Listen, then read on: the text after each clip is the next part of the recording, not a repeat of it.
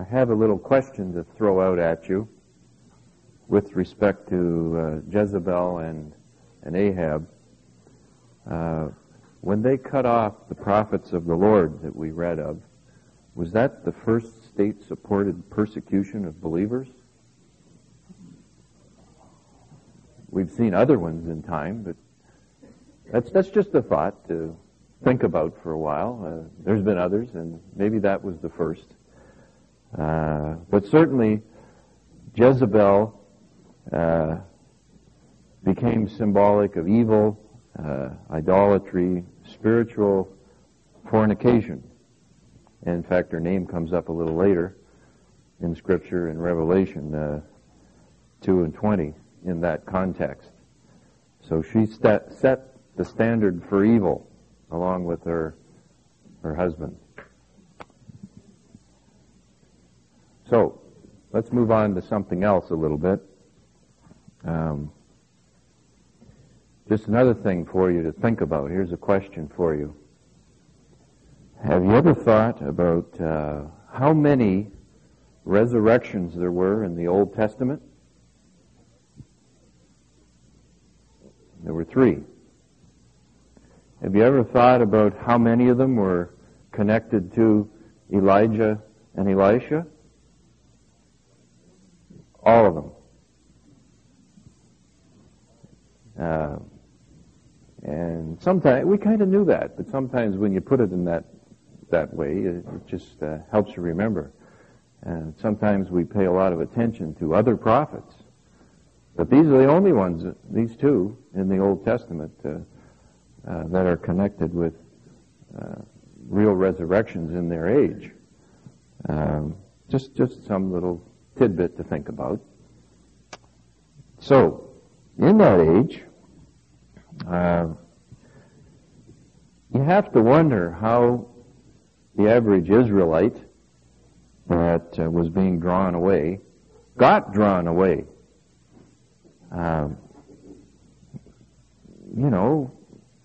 What would they think about this idolatry that was going on around them? Those who were following the law of Moses. Well, certainly must have been entertaining those events that they put on. Probably more fun than the law of Moses, to go out to one of their events. The prophets of Baal and those of the groves performed all kinds of entertaining antics, some of which, of course, we have recorded in the events at Mount Carmel, when there was the contest between the prophets of Baal and Elijah. The prophets of Baal wore all sorts of gorgeous robes, we understand, and other impressive attire that, was really interesting to go and watch and see. They performed these rituals and gymnastics almost, and so leaping on the altar may have not been unusual, as we read of in 1 Kings 18. Crying aloud and cutting themselves, mutilating themselves, and so on. It was some event. However,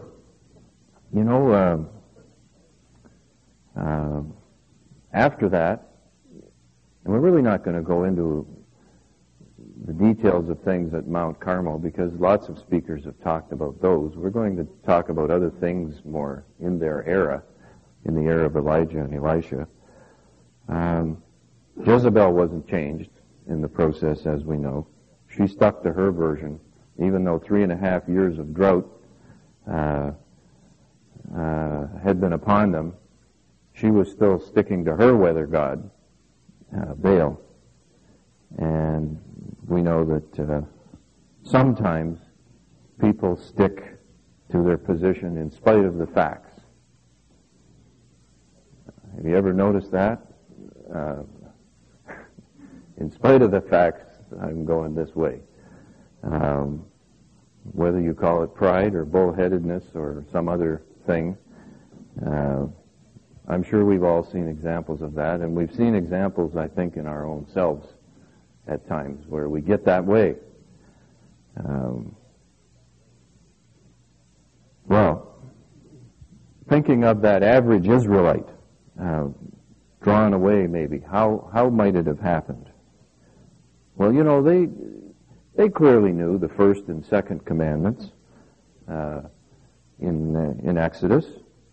You know, that wasn't unknown to them. If we looked at Exodus 20, just as a reminder, Exodus 20, verse 3, "Thou shalt have no other gods before me." Pretty straightforward there. "Thou shalt not make unto thee any graven images," which is the second commandment, "or any likeness of anything that is in heaven above, or in the earth beneath, or that is in the water under the earth. Thou shalt not bow down thyself to them, nor serve them. For I, the Lord thy God, am a jealous God, visiting the iniquity of the fathers upon the children, unto the third and fourth generation of them that hate me, and showing mercy unto thousands of them that love me and keep my commandments." That was pretty clear.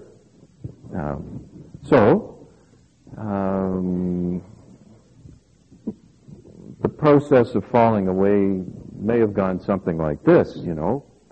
I'm not really giving up on God. I'm just checking out these other idols and these other beliefs. You know, these people that we see around us following Baal, they're serious, and they're committed, and they're religious people, and you know, they're very nice. I have some neighbors, and we get along pretty well. And you know, one of their children is going out with my daughter, and he's a real nice, religious young guy, and you know, I'm kind of impressed with him. And you know, their services are much more entertaining and lively than ours, and than our Law of Moses sacrifices. Because you know, I did go and check them out, just to be an observer, of course, to check out to see how they are, get the facts, and understand their beliefs. And you know, in many ways, they're like us, just with a little bit of different emphasis. You ever heard that before? You ever heard that in the last few years? They're just like us, but just a little different emphasis.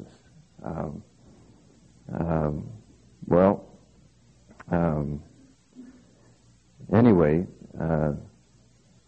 and you know, when I went out and checked out the last event that they had, just of course as an observer and to get the facts,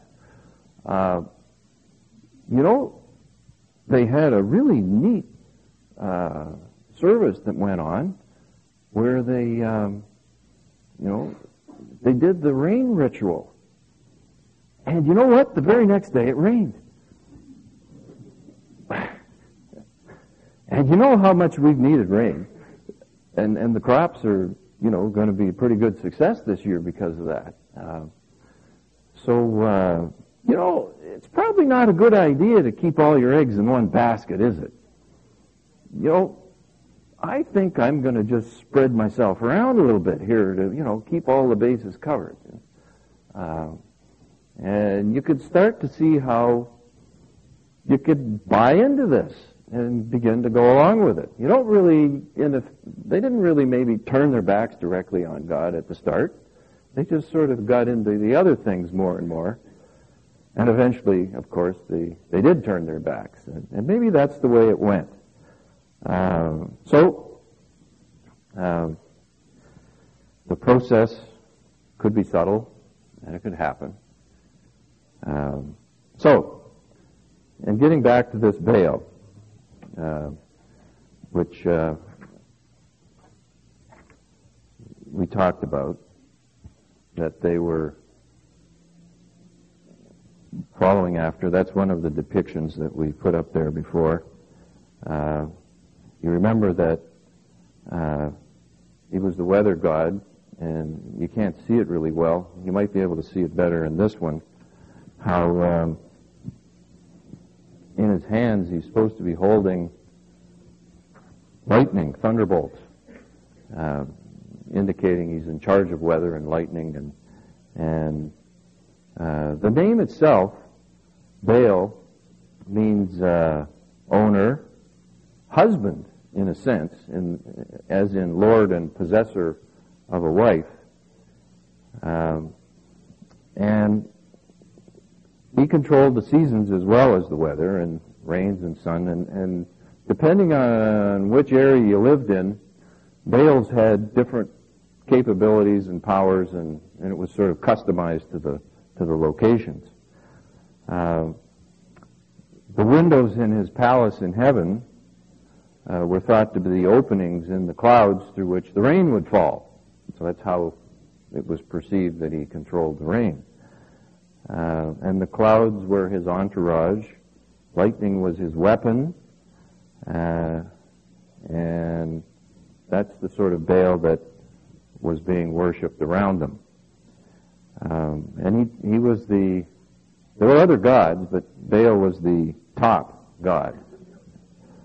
And in fact, he had an associate, girlfriend, consort, whatever they decided, sometimes called Asherah, found in Judges 9 and 4, or Astarte in Judges 2 and 13, or 10 and 1. And some claim him to be his sister, some claim her to be his wife, sometimes both, all of the above. So just as the Israelites sometimes built into their names of their cities or their personal names, such as Bethel or Elisha or Elijah, they had the name of God. So did many of the others, and we still have lots of those names around. What was, remember what Jezebel's father's name was? Eth-Baal. And there were many towns and cities that had that word built into it, that existed at the time. Baal Peor, and others. Just to show the integration of and the influence of the pagan activities in the land. Some of the towns still had the names. He was worshipped not only in temples but in groves and high places. And sometimes it seems the high places were the places where some of the other activities went on related to fertility rites and centers of pleasure and whatnot, which would be embarrassing even in a restricted audience. There's one a picture of one of the high places. There's another one that I've got here. Let me just pull that out. Some of these high places that were around. And one last one. Well, actually two pictures on one page.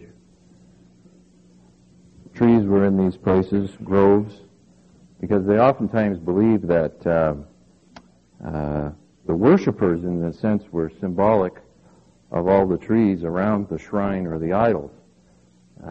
So they planted lots of trees. Anyway, let's carry on from that. And get into some other details.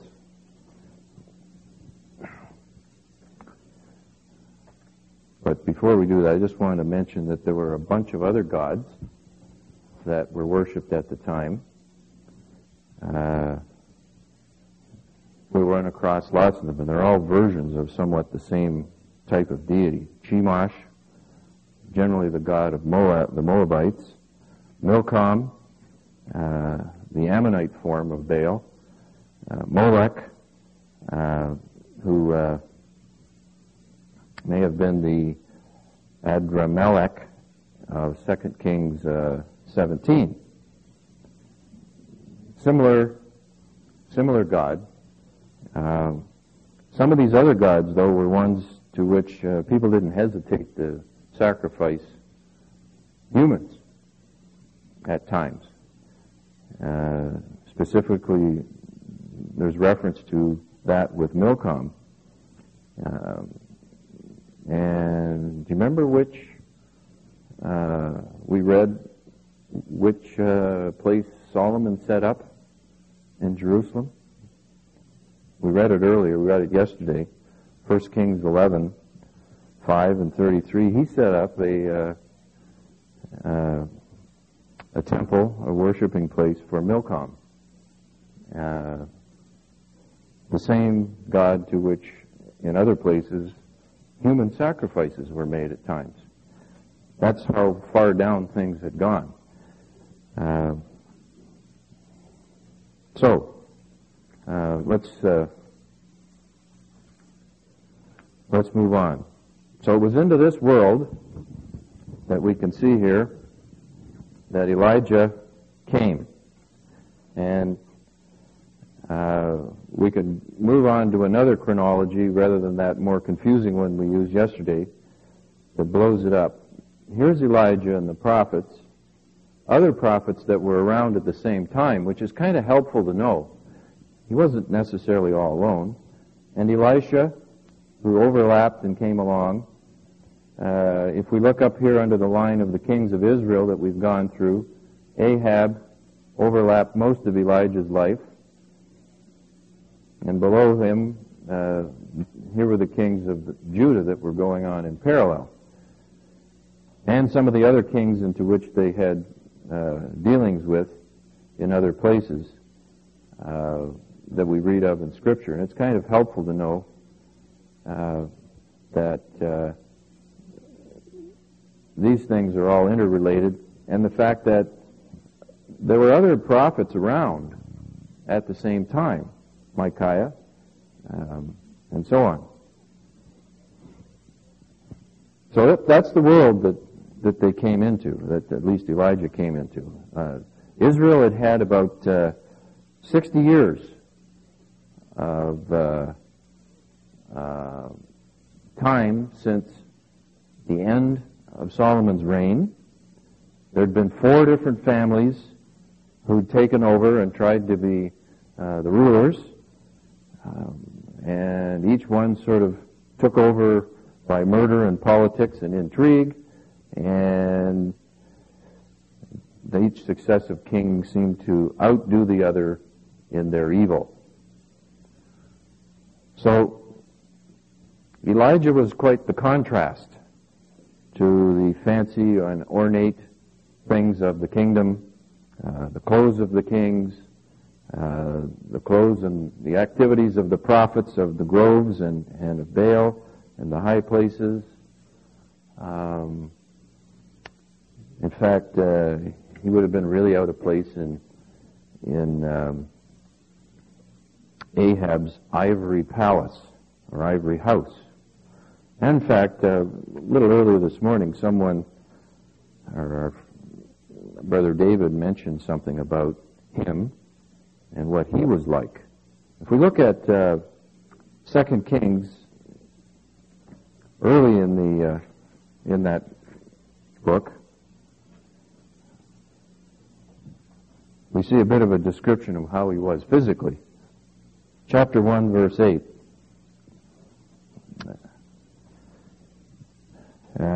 He was a hairy man,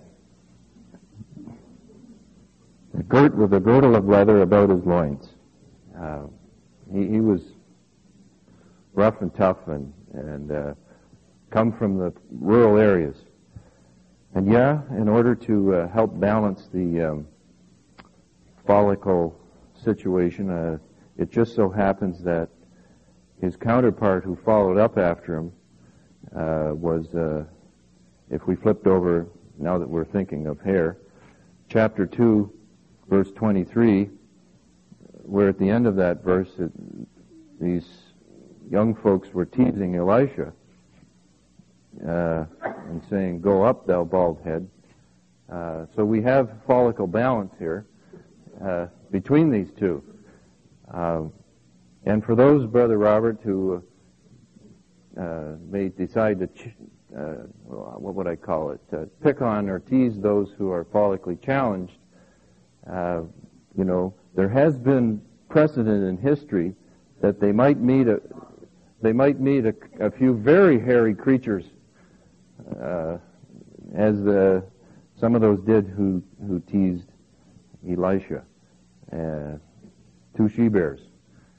So anyway, that's just an aside for the fun of it, but it helps us understand the two men. Now,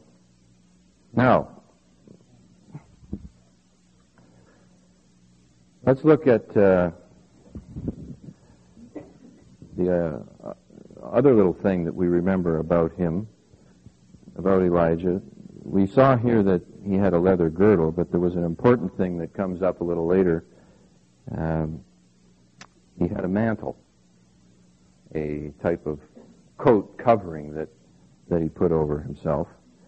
And you'll remember a little later on about the time when he was going to transition to his successor, that the mantle became important.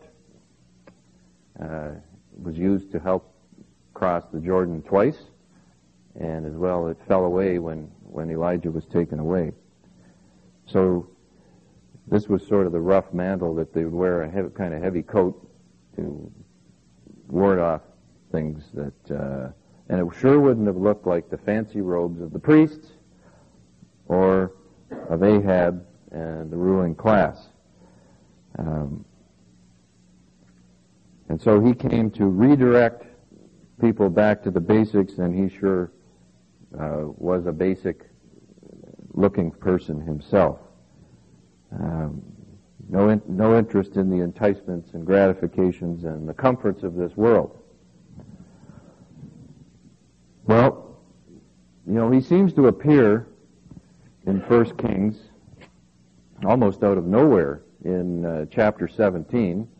We don't have anything about him before that, and the very first thing we've got is that he's right before the king, letting him have it, telling him straight, you know, there shall be no dew or rain these 3 years. And where's his background? Well, it tells us there that he was a Tishbite, and that doesn't mean a lot, but if we look up in a map, and it seems that he's come from right there, a little town called Tishbe, on the east side of the Jordan River. Now, that's kind of important a little later, because we'll find out that it's clear it's near something else that was related to other events in his life. And even his name itself, we mentioned, had the word God in it. It means, "My God is Yahweh." And so just by pronouncing his name, you are making a statement about him. Elijah's God was Yahweh, rather than the others that were around him. And so, you know, he wasn't the one who halted between two opinions, as we read later, as to who was God. On Mount Carmel, you know, when he stood up and said in verse 21 of 1 Kings 18 to the people, "How long halt ye between two opinions?" You know, if the Lord is God, follow him. If Baal is God, follow after him. But don't dither on the fence here. Well, he wasn't himself dithering on the fence. Now, the land that he was from, in the town of Tishbe, is in the area of Gilead. So we see that mentioned about him as well. And not that there's a whole lot to say about that, except that Gilead means a heap of stones for a witness. And it somewhat relates to some of the things that we've been talking about in our first period, because you remember when Jacob had to separate, and he went away, went up to live with Laban for some time, and eventually came back after a long time, and it was in Gilead where he separated finally from his father-in-law Laban, and they built a pile of stones as a witness of the agreement that they'd had, that they would not have conflict with each other anymore, and they'd sort of leave each other in their own turf. And so it was there in Gilead, meaning a heap of stones for a witness. And that's where he'd grown up. It's a land that's somewhat separated and isolated from the main part of the land. And he was kind of a rural guy, and used to living sort of rough life. You'll also remember that in that area, we don't know which tribe he came from, but it was the area that was settled by Reuben and Gad and half the tribe of Manasseh, because they had liked that area because they were herdsmen of cattle, and it was good for their purposes to settle there.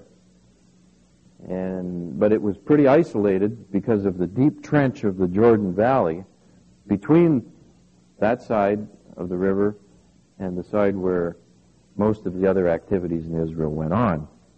And so it was an area where you could get away. David took off there as well to hide when Absalom was after him. When Absalom was trying to take the throne, and Elijah did at one point as well, under the direction of God. So, you think it was easy to stand up before the king, who could immediately say, if he wanted, off with his head, and say some of these things to him, to say to Ahab, as the Lord God of Israel liveth, before whom I stand, this is going to happen. It certainly wasn't, but he was of a tough background and a tough character that wouldn't back off from anyone. So this is a direct challenge to the Baal, the weather god. And eventually the challenge came about.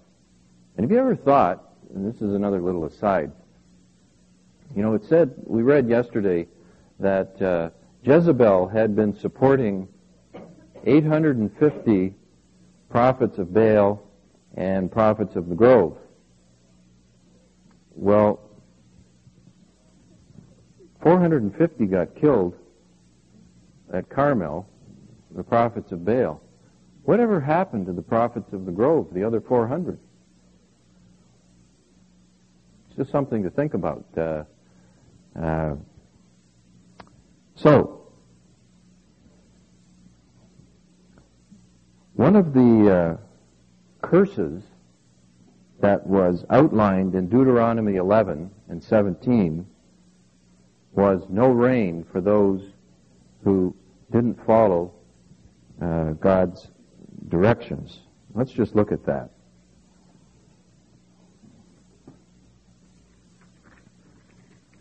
And the point being that Elijah, having said this, was saying, in effect, some things that were directly out of the law.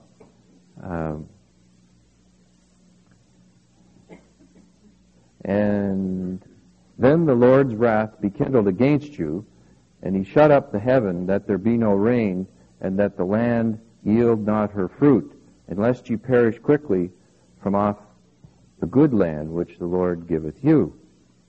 In other words, don't turn aside, as it says in the previous verse, to serve other gods and worship them, or this will be the effect. So in effect, what he was bringing to them was nothing different than the law of Moses had predicted in the past. And in fact, we know a similar principle will continue in the future, don't we? Even in the kingdom age. You remember in Zechariah? The same sort of principle will apply. Let's look there in Zechariah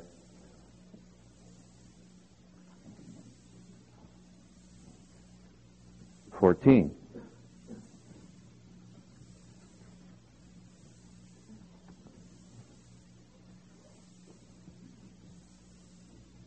Zechariah 14, verse 17.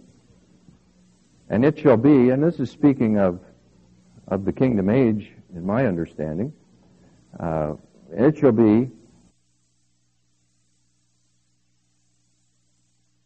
this is not a principle that has stopped or will stop even in the future. And so it's an interesting perspective that we have, because Israel, the nation of Israel, hadn't been going up to worship in Jerusalem for 60 years, had they? They couldn't, for various reasons, as we've talked about. There was war, and they had these new calves that had been put in place by Jeroboam. And so, for 3.5 years, there was going to be famine because of no rain. And don't think that they weren't searching for Elijah endlessly during that period of time, trying to get him as well as the prophets of God that were already being slain by Jezebel.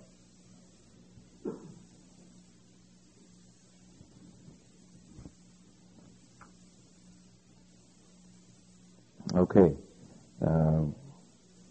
I don't know about you, but where we live, after a month without rain, we're in trouble. I can't imagine how it must have been without dew or rain for 3.5 years. Even in the area of Palestine, where, you know, they're used to a little more dryness. But I can't imagine how bad it must have been. And so by saying no rain or dew, that's kind of saying, you know, in a technical sense, there's not going to even be enough cooling at night. So in other words, it won't only be hot in the day, it's going to be hot at night. You won't get even enough cooling to create dew at night. Now, after this pronouncement that Elijah made, then pop, he goes away. He's taken away to another place. And where do we see that was? He was taken to a brook, and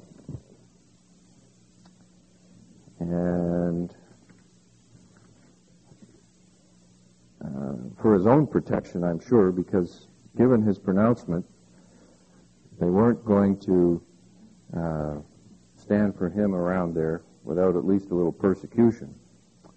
They took him away, or he was told to go away to the brook Cherith, but it was before Jordan. Now, it just so happens that I have found another map that shows, Cherith.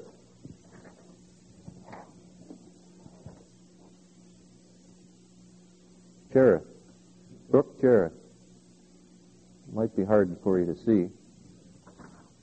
You see what other town is next to it?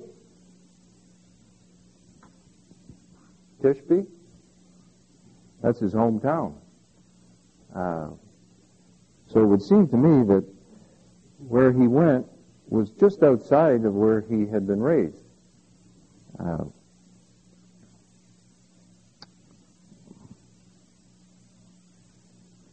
Now, this was a period of isolation where he had a long time to think. I don't know how long it took for the brook to go dry when the rain stopped, maybe a year. And have you ever thought about some of the things that he had to think about there? Think about, like, ravens bringing me food.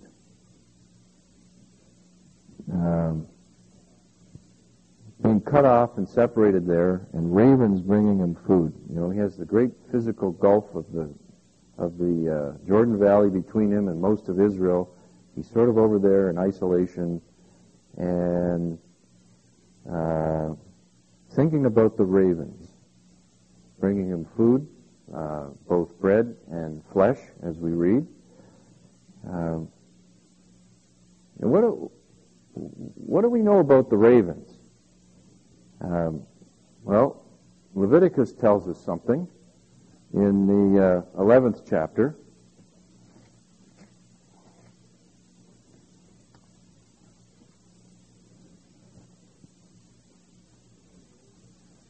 These are they which ye shall have in abomination among the fowls. They shall not be eaten. They are an abomination. The eagle, the ossifrage, the osprey, and the vulture, and the kite after his kind, every raven after his kind. Ravens are unclean birds. Isn't that interesting? Unclean birds were bringing him his food. You know, they're unclean, I think, because they were scavengers. And so they scavenged food from some source for him. And we also have Job, who talked a little bit about the ravens. In the 38th of Job.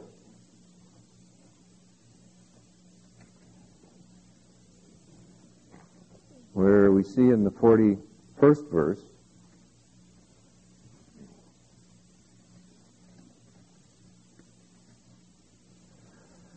oh, I'm having trouble turning these pages here. There we go. Who provideth for the raven his food? When his young ones cry unto God, they wander for lack of meat. In other words, ravens were also dependent upon God, just as Elijah was in this case. And so Elijah came to terms with being fed by unclean birds. And it wasn't his choice. And you ever thought about how they would get flesh and bread?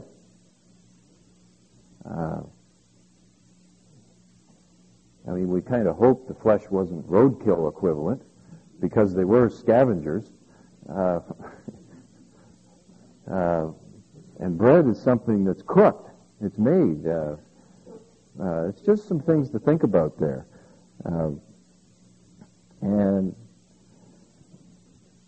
you know, we're reminded that maybe he was given a bit of a lesson here, just as Peter was in Acts 10.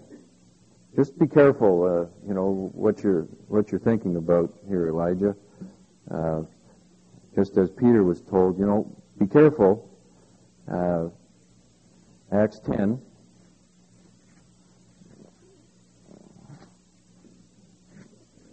And starting at verse 12.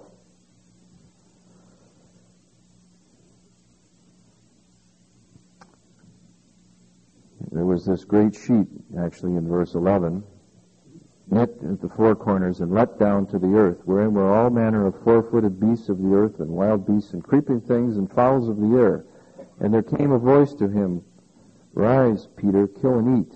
And Peter said, Not so, Lord, for I have never eaten anything that is common or unclean. And the voice spake unto him again the second time, What God hath cleansed, that call not thou common. And I'm wondering whether maybe some of these things that the ravens brought were bringing somewhat the same message. Don't quibble about whatever this food is that the ravens are bringing you. Eat it.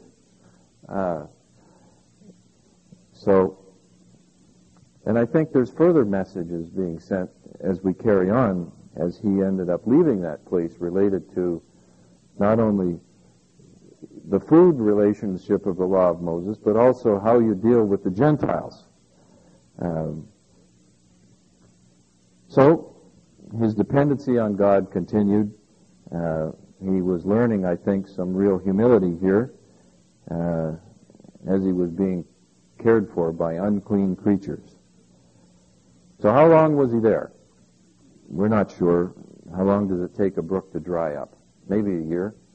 But it says that after a while, I should have left that open, or at the end of days, the brook dried up. That's not really clear, but let's assume it's about a year.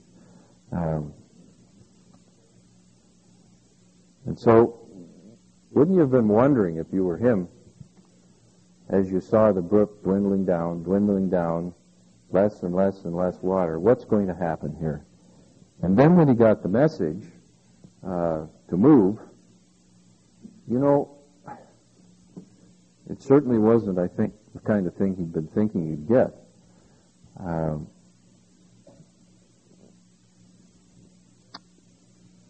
And once again, he had to leave his trust in God. And so we see in verse, the word of the Lord came unto him in verse 8, get unto Zarephath, that belongeth to Zidon. Now, do you think that would have been his first choice? Where is that? Well, it just so happens that it's on this map, way up here, between Tyre and Sidon. Right in the middle, right on the coast. What country's that in? It's not even in his own country.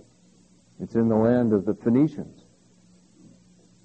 Where was Jezebel from? It was her home country. Would that be a good place to go and hide from Jezebel? Would that be your first choice? Where was her father? Where were her brothers and their family? I'll go and hide right there among them.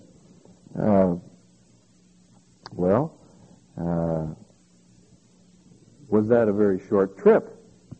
Well, you can see what here it makes out in miles from about there up to here is at least a good 100 miles. And that's kind of as the crow flies, or as the raven might fly, as we've been talking about. And it wasn't a straight way, a long trip in very difficult situation. He hadn't any food anymore. The water had run out.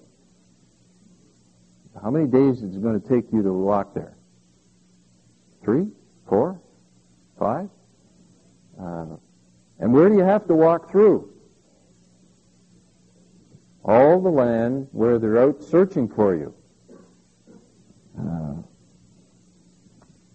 we don't have any indication as to how he got there, but he did, and successfully.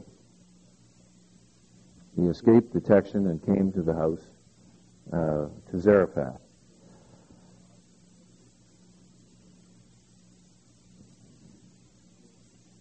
And I could just imagine, you know, because we read a little later.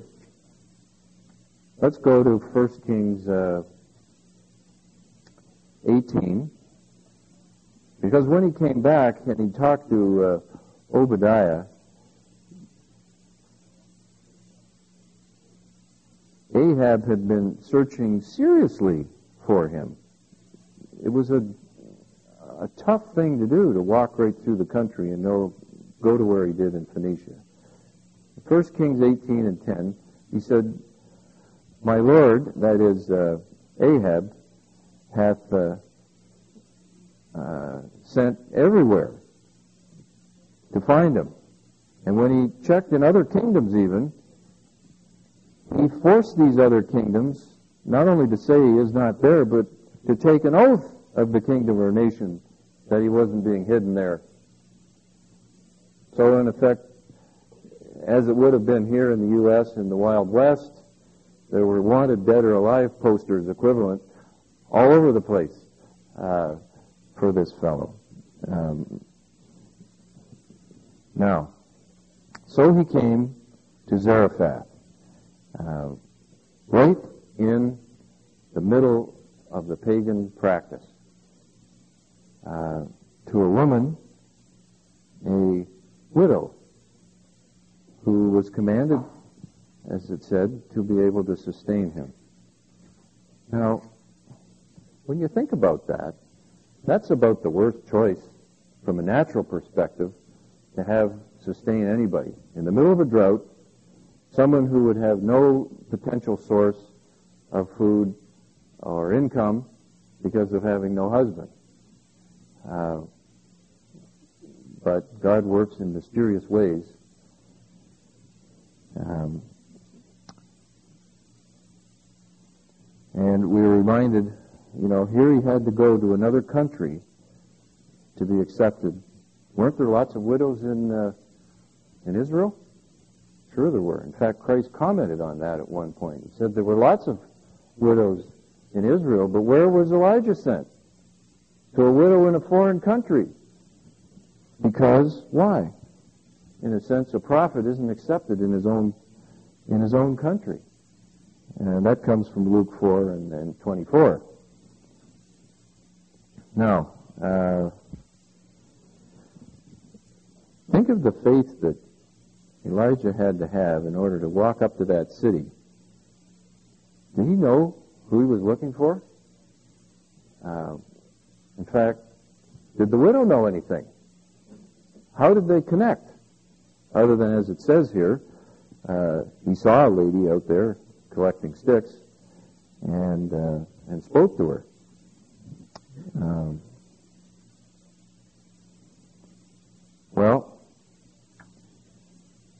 And then he asked her for probably one of the two hardest things, to be able to give her food and water. Now we ask ourselves, did she know that he was coming?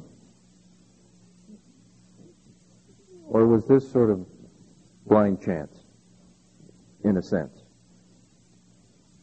I have a perspective that she may have had some sort of indication or revelation or something that a man of God was going to come and see her. By the way the context reads, you might want to try reading that again yourself. Would she have been so willing to unselfishly go and give her food away and find water? And especially when she said in verse 12, "As the Lord thy God liveth." Now, how would a pagan woman in the middle of nowhere pick up an expression like that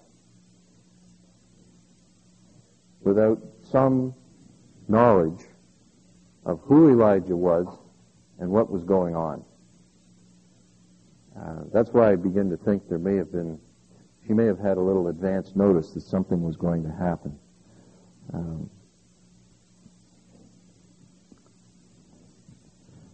I see we're about out of time. I